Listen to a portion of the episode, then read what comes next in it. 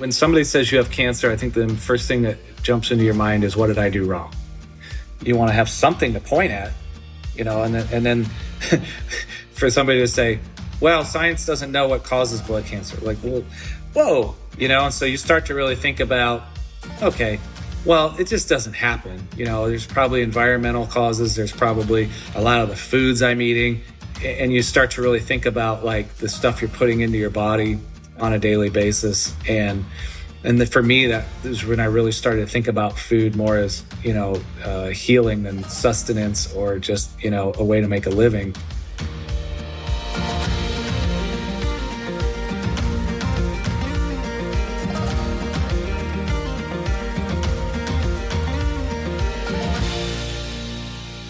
Welcome to Consensus in Conversation a podcast where I talk with leaders across the country who are making the world a better, more sustainable place. I'm your host, Conor Gaughan, founder of Consensus Digital Media, and today I'm talking with Steve McHugh, or Chef Steve, as those who know him well call him. From his early days on the family farm to culinary school to some of the best restaurants in New Orleans and then on to Texas, Chef Steve has climbed the restaurant ranks, building an impressive resume. Along the way, he's fed the community amidst Katrina and launched a restaurant while battling cancer. Each place he goes, he builds a restaurant family and a reputation for sustainability.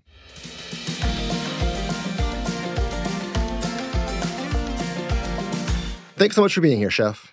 So let's start at the beginning. Tell us a little bit about your upbringing.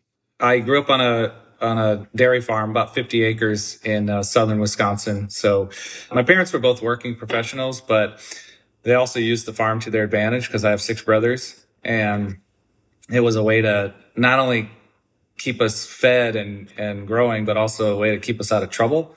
Uh, so we had a lot of work to do when we were kids, but also like if we were going to goof off and cause mischief, it was going to be on our own property and not like, you know, in town somewhere at the, right. You know, so, and we did, we, we got into a lot of mischief. Um, but yeah, I mean, it was just, uh, an amazing place to grow up. We had cattle and pigs and chickens and geese and ducks and orchard that my, my dad had planted. And so like we, I learned a lot about food at an early age and, you know, still, still learning to this day. I, I would imagine, um, in, a, in, an environment like that, a big family like that, food plays a pretty important role in just the, all the family, family gatherings, family culture. Tell us about that.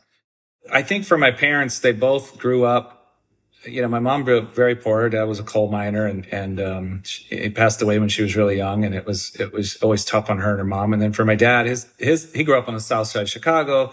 His dad was a firefighter, you know. So I think for them to have this piece of property where they could kind of, you know, reinvent themselves, and I mean, it was just you know, kind of their way of kind of getting out of you know harder times that they grew up under, you know. Sure. Would, did either of them have a signature dish that you that sticks with you?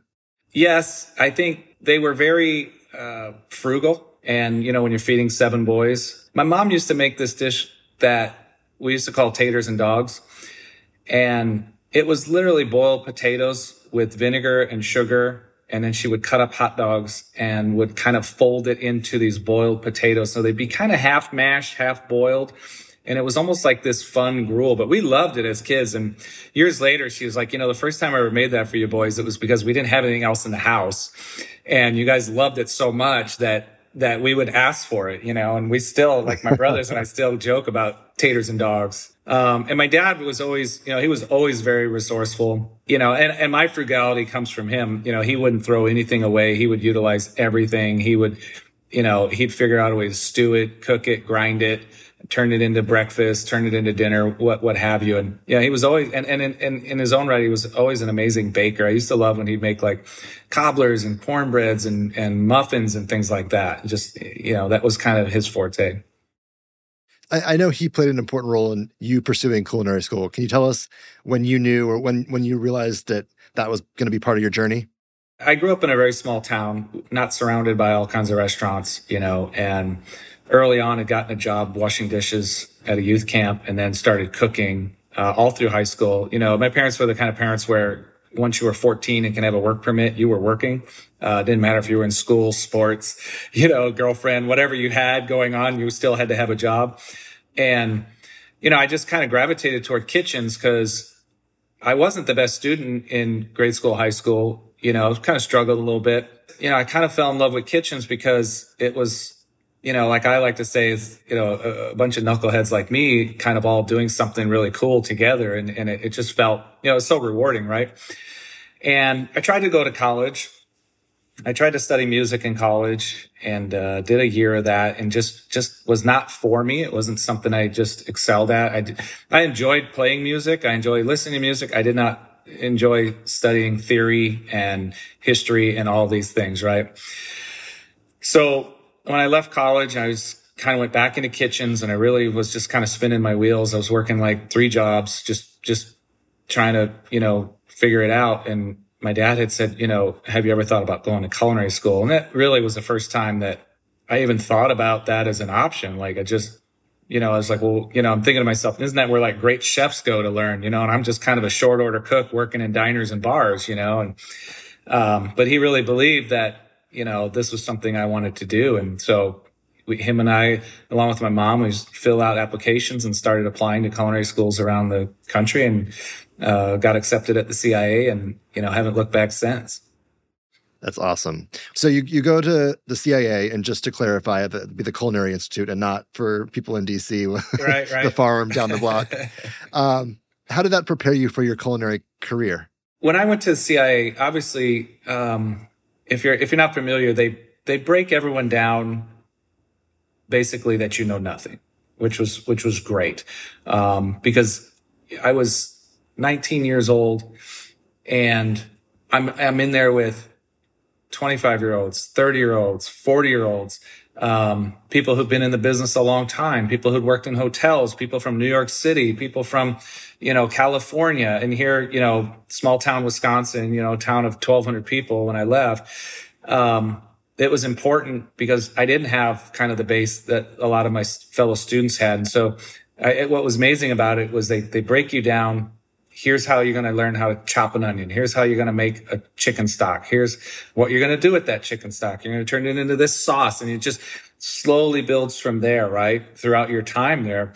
Um, and I'll be honest with you, you know, I'm 19 years old and for the first time in kind of my education as a human felt like I was excelling at something, felt like, uh, wow, I'm, I'm right there with my classmates. I'm right there. You know, maybe I don't understand this, but I understand this. And, um, and, and I'm going to learn it. And I just, you know, I just started eating it up. I was studying all the time and, and, you know, loved going to class because I knew every day was going to be different. You know, it's funny because I had, uh, I remember there's a class called AM Cookery and it was all about breakfast.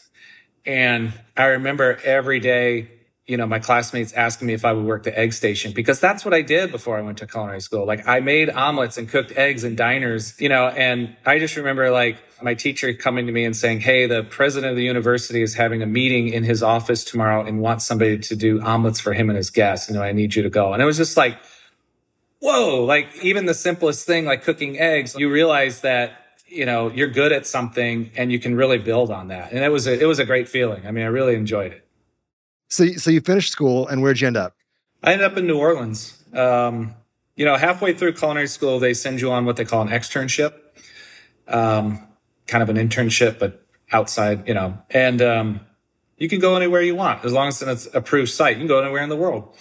And um, it was interesting to me because a lot of my friends are like, you know, I'm going back to Jersey. I'm going back to Ohio. I'm going back to New York. I'm going back to, you know, Connecticut where I used to work. And I was like, eh, I don't want to go back to Wisconsin. I was like, you know, what am I going to learn? Right. Um, and I had a good friend of mine there that, you know, he said, you should, why don't you check out New Orleans? You know, I used to, I, I went to, I went to college there. You know, it's a great city and it's one of the, you know, the truest American cuisines you're ever going to find. I was like, you know, that sounds really cool. Uh, I started applying at places there, and I had never worked in a hotel before, so I was applying at a lot of hotels um, because I just wanted to kind of experience that. And I ended up working at the uh, Hilton on Poydras, which is at the time it was like the largest hotel in the South. It was thousands of rooms. I don't remember how big. Um, huge kitchens. I mean, just football field kitchens, uh, kitchens on different levels, and buffets and banquets. And I mean, it was just it was so cool. And and I was fundamentally doing things like buffets and banquets and carving stations and, and all of these things. But at the same time, the ingredients in the food was so different. turtle soup, etouffees, jambalaya, all these things. So that whole the ingredient side of things were so different, but also the the techniques were very different. I mean, it was just a an eye opening experience. And when I finished that, I couldn't wait to finish school and get back down there. And I went back as soon as I graduated. All right, let's see if I can summarize your CV for folks a bit so we can get to the main entree. You start at Maison Dupuy as a line cook under Dominique Macquet. You lead the line cooks at Metro Bistro. Then you make your way to Dickie Brennan Steakhouse. That name, by the way, I love it. As a saucier and then as the head butcher, which I imagine is a very big job at a steakhouse.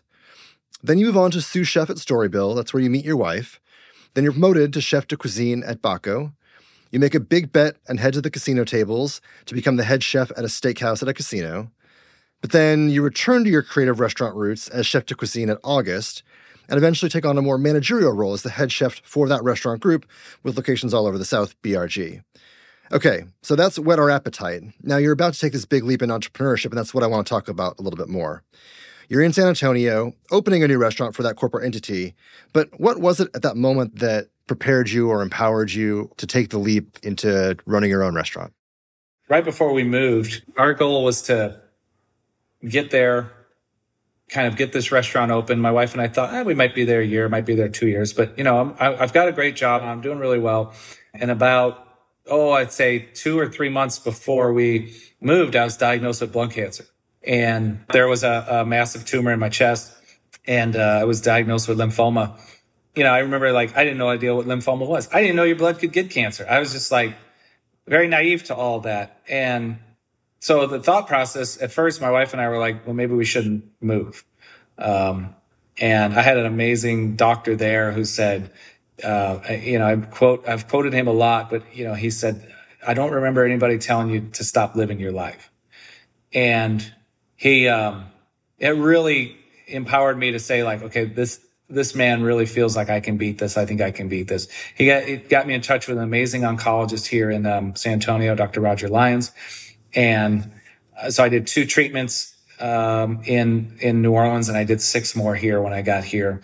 And um, so about eight or nine months later, um, I'd finished treatments and trying to you know go through going through that and trying to open a restaurant and do all the hiring and meet new farmers you know meet new vendors new, new providers all of that set up fish accounts um, you know, it's stressful. Um, but I had a job to do, right? And and like I said, you know, kind of like Katrina, I could sit at home and be sad on my couch, or I could just, you know, get my ass up and go to work and and kind of get on with life. And and it's so funny because I um I, I interviewed all through that summer. It was 2010, and course, you know, going through treatments, I was bald headed, you know, no eyebrows, no nothing. You know, I'm interviewing people. And then when we opened the restaurant, there was so many employees, you know, at, at orientation, like, oh, you grew your hair back. It looks good. You know, and they, you know, none of them had any idea that I was, you know, because it wasn't me to just be like, oh, by the way, you know, I'm sick. And it would have just scared them.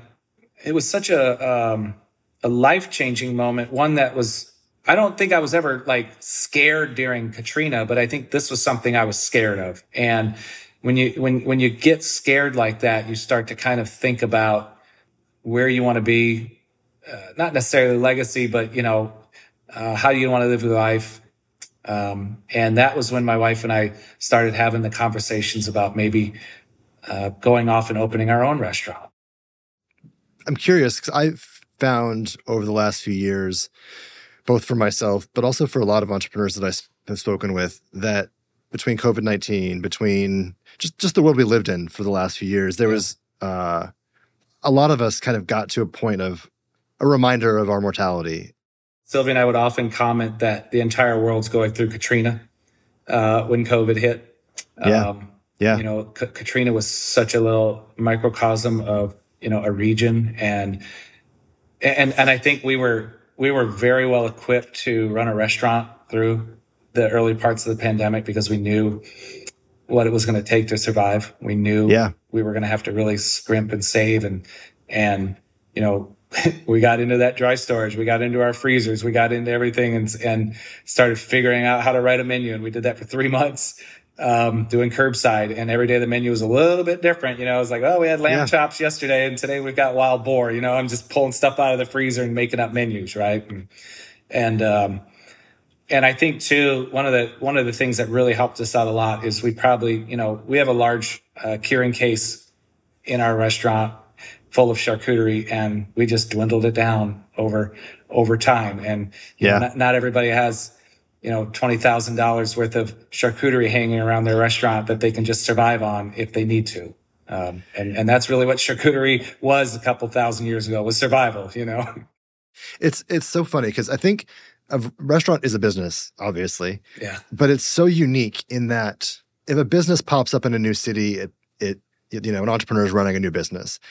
I don't think a restaurant has that same uh, ease of entry into a market. I feel like restaurants are so so core to the communities that they're in. There's such a I mean, the minute you open a restaurant in a city or a community, it's it's going to become a part of the flavor of that city. It's going to represent the city and the people and the, and the community itself. And so um, it, it's such a opportunity, a gift, but also I suspect an added challenge uh, and responsibility to take on. Yeah, I think uh, especially when we opened Cured, I mean, my wife and I were very conscious of that fact that you know we weren't going to be these hot shots from New Orleans who are going to come put a restaurant here and and you know show you how, what good dining is and what good food is, right? Of course, we're going to take all those lessons learned, but you know, if you look at our menu here at Cured, it is strewn about with South Texas ingredients, techniques, um, and you know, might have uh, you know a bit of New Orleans flair, or it might have uh, you know a bit of our background, but it's very much a South Texas restaurant, and, and that was that that was on purpose from day one. We we were not going to try to shove something down the throats of the, the good folks here in San Antonio who, you know, just like any great community, have their own style, have their own sense of uh, of, of how a restaurant works, and and you know. Uh, you know, you go to Austin and you can you can get a reservation damn near till midnight. Well, in San Antonio, folks like to eat a little bit sooner and get home a little sooner, and you know, streets are a little bit quieter around eleven o'clock at night, and you know, it's, it's very much a family town. And so you've got to really understand your market. And, and, and, like I said, that from day one was, was always our goal was to, to really embrace ourselves and, and become a part of this community. How do you think about kind of the, the overall role of local in, in the food scene? It's definitely something I developed in New Orleans, but I was blown away like moving to Texas and one, the, the diversity of ingredients, an eight hour drive away is so much different. You know, uh, we weren't eating prickly pears and cactus paddles in New Orleans. You know, uh, you know, we we would have to get quail shipped in. I've got quail farms right down the road. You know, um, you know, I have farmers that that just come and drop stuff off. They don't even have to, you know, they don't they don't have to call. They know we're going to take it. I walked in the kitchen the other day and there was, you know, uh, nine, you know, grocery plastic bags full of spinach on the counter. And I looked at my chef and I said, Oh, where'd these come from? Oh, Miss Lori dropped them off. I'm like, this is great. What are we going to do with them? And I love that because they know, they know who we are. We know who they are. You know, our job isn't to go to them and say, we want tomatoes. Our job is to say, what are you growing? What are you feeling cool? What, you know, what are you, what are you feeling fun about this year? You know, oh, I think I'm going to put some parsnips in or some ground cherries or I'm going to do this or that. It's like, great. Let's, let's do it. We'll work with it, you know, and, that's also separates them from like you know the nine other produce vendors at a farmer's market, right? That that are all selling eggplant, tomatoes, and bell peppers. You know, so they I think farmers have always known this is a two way street. I think it's taken chefs a long time to figure that out, and I think it's a lot because we've always had this ability to pick up the phone and order whatever we want, and and that for me has changed in the last you know 15 years, 16 years. Well, I feel like it's making its way to consumers, right? Because that's the next layer, both both in a restaurant but also at home. That I think many began to conflate organic with fresh or local, right. or and so like, oh, it's it's an organic, you know, whatever. And I know you've talked about this a lot. Like, eh, who cares if it's organic if it if it was flown, you know, multiple days through multiple yeah. continents to get to you? Like, what? well, an organic, you know, in the beginning was you know a farmer's term, a rancher's term, right? And they they kind of started the movement and adopted it, and it wasn't until the U.S. government got involved and said, "Okay, you know, we, you can't say it's organic unless you have this seal of approval from this, you know, organization." And and then once you do that, then you know everybody's involved, right? And, and it's true, you know, it's like we talk about carbon footprint all the time, and it's like if it's an organic strawberry from you know California, and it's sitting here on my counter at my restaurant, I got to think to myself, well, how the hell did it get here? What was it packed in? Plastic container in a you know, wax corrugated box that probably sat on a diesel truck or, or even on a train in a refrigerated car, you know, burning emissions and, and all these things. And you're like, oh, wow, it's organic, you know? Um, it's, it's really kind of crazy and it, it doesn't taste good. I think you're right. Independent restaurants are trendsetters in our, in, in, in this business. Um, you don't see something pop up on, you know, Applebee's menu that they invented. It's come from somewhere else. Give us a little more just in general on how do you look at the world uh, and think about preservation for and conservation for the next generation? I, I think a lot of that for me started when I got sick because I, you know, you start to go down this um, this rabbit hole of, you know, well, let me back up. When when somebody says you have cancer, I think the first thing that jumps into your mind is what did I do wrong?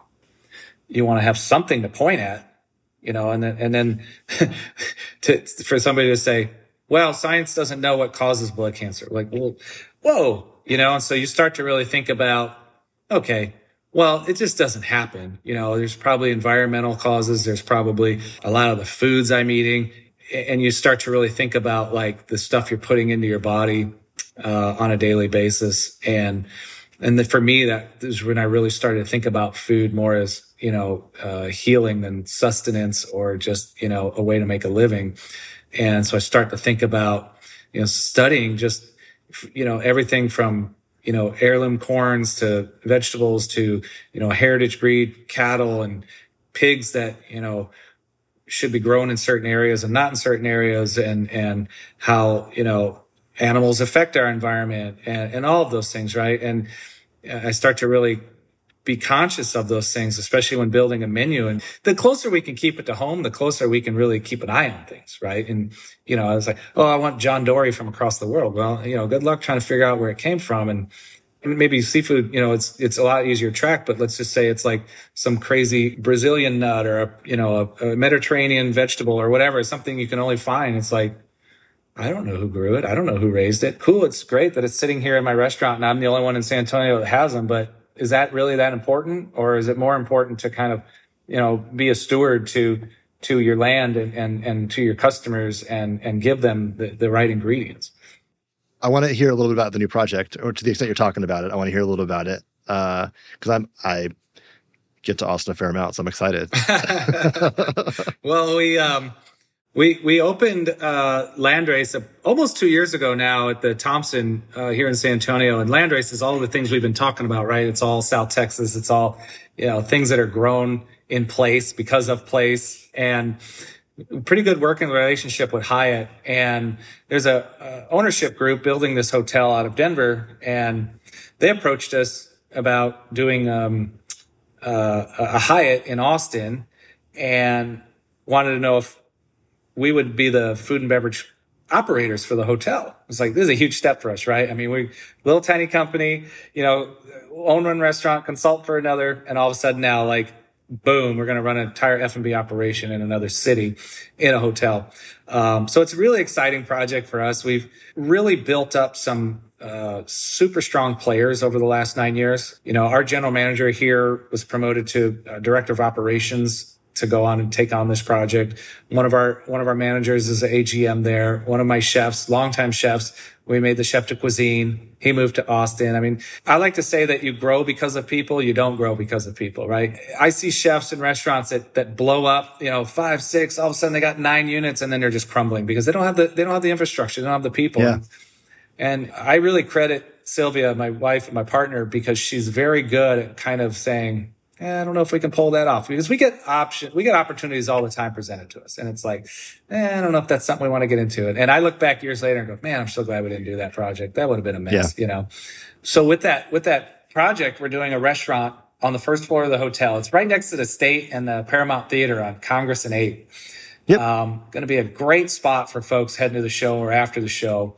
And uh, that's going to be called Luminaire. That is uh, kind of a a uh, a nod to the to the folks who used to run the lights in the theaters back in the day, the luminaires. Um, and really, we just want to put a spotlight on food. We're, we're going very Spanish heavy on our menu, but a lot of charcuterie, a lot of house made, house cured meats again. We're also going to be running a terrace bar on the eighth floor. It's kind of a hotel check-in bar, but the terrace is out over Congress. You can see the Capitol on one side, Sixth Street. I mean, you can just kind of feel the energy. That's called Las Bis. And that is, uh, that means encore. Um, so we're really trying to create a space for like folks to, you know, hang out and party after a show, after, you know, comedy, concert, what have you.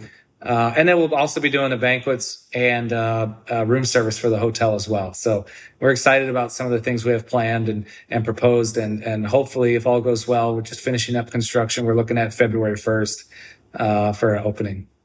Amazing. I can't wait to follow it. I think you said one, one thing I want to tease out of that, which I think is actually really interesting. And you, talk about, you know, your team there's uh, you you built up a great team over the last nine years, and that's what helps entrepreneurs in the long run succeed, or sometimes um, is their downfall. Yeah. I just want to hear a little bit about how how you look at facilitating and empowering and growing your team, uh, and kind of how you view that vis-a-vis, you know, as you talked about, you come from a, a family where it, family was really important and, and, eating around eating was really important. So I feel like there might be an intersection there that we could explore.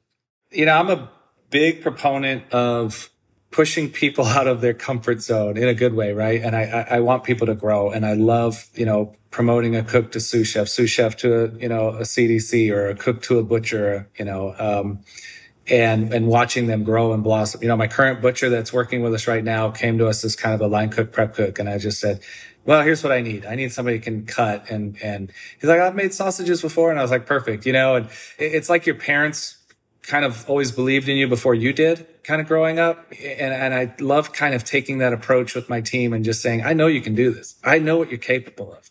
And even when they're not so sure about stepping into that sous chef role or that floor manager role, you know, it's great to see them blossom. And I think I have an amazing team of folks that aren't afraid to learn from others. Um, there's no there's no huge egos. They just don't really fit. Some restaurants they fit, they just don't fit around here. Um, and this this project in Austin, I'm you know, I don't want it to be you know an entire team of cured slash San Antonio people. Uh, we did hire an executive chef of the hotel who's born and raised Austin, uh, has worked uh, some of the some of the finer restaurants in Austin, but has also worked a few country clubs and hotel gigs, and so it has kind of this this all around approach of like he knows ho- hotels work, but he also understands like fine dining. Uh, sometimes that can get lost in hotels, right? And so, you know, I'm excited about him, you know, coming forward and saying, "Oh, you got to meet this farmer that I've worked with over the years. He's amazing." Like, cool, let's do it. You know, like I, I want to hear all about it. You know, and and allowing him to grow and create his own kind of legacy there as well. It doesn't have to always be like about me, right? I want I want to empower people so that like when people walk in here, or, you know, and and go, hey, where's Winnie at? I want to talk to her about the wine list, you know. I'm great. Oh, yeah, good to see you too. You know, it's like I love it. And uh, my director of ops, who we promoted, uh, he's taken so much pride in Cured and our service, not just front of the house but back of the house. That that I loved when people. This would happen at least once a week. People would come in, and they would think he was the owner because he took that much care and that much effort into making sure that everybody had a great time. And I want that for everybody, right? Um, there's the old saying, treat it like you own it and someday you will. I want that for all of them. I want, you know, 50 years from now, San Antonio, Austin, wherever, like people telling stories about how they, when they worked at Cured, you know, I think it's, it, it, it's, it's a, it's a fun, it's a fun thing to think about. Yeah so we'll end on kind of a, final thought, a final question, which is uh, one I ask everybody um, to give me their best advice for folks to to keep hope, keep hopeful. How do you get up every morning excited to go do what you do? How do you encourage others to um, get out there and live their best life? It's tough. You know, I think we live in a time where money can be short there's a lot of bills out there. And I think about the fact, like I look at my bills now compared to like 20 years ago. I had like four, you know, I had like rent, car, you know, phone bill, you know, and now it's just like, it just seems like there's, there's so much. And, you know, I've always been very conscious about trying to work somewhere where I was growing because there's an end game, right? There's an end goal. And every job I ever had, I didn't want to be a line cook the rest of my life. I didn't want to be a sous chef. I just, I wanted to keep learning and pushing myself. And I still am, you know, I'm almost 50 and I'm still pushing myself to new boundaries. Oh, I'm going to go open a restaurant in Austin. Oh, I'm going to write a book. Oh, I'm going to do, you know, I'm going to try and do all these things. And I think those are the things that make me happy. I always tell people I could easily go find another job and make a lot of money. I know that. I, I could probably, you know, be a plumber and make more than I make right now. Uh, and I actually, I actually really like doing plumbing and electrical work on my house. It's like one of the things I love doing. Right. But I don't think I want to do it every day. And it's nothing against plumbers. I think, you know, you find something that makes you happy. Um, you're going to excel and you're going to do well. And, and, even if I don't have every opportunity for you, you come here, you're going to learn. You might learn how to, you know, make charcuterie or whatever. You're going to take that to the next level and you're going to continue to grow. And my job isn't to make other people's lives harder. I have staff that struggles. I have staff that have uh, housing issues. I have staff that they don't have their own cars. I have staff that might go to the food bank every now and then. And I, I do the best I can to take care of them and um, so it's, it's not my job to, to make their lives harder. I, you know, I do enjoy pushing people, like I said, out of their comfort zones, but it's only because I know that they can do it. Um, everyone's had troubles, you know, everyone's had difficult spots in their lives. And it's, like I said, my wife and I, we, we honestly, we always just say it's, it's not our job to, to, to knock them down. It's our job to kind of help pick them up and, and give them a safe place to come and get away from their troubles for eight hours. Awesome. Um, thank you so much again for doing this. It's really been a lot of fun. We're just so grateful that you took the time. So thank you so much. Thank y'all. I appreciate it so much.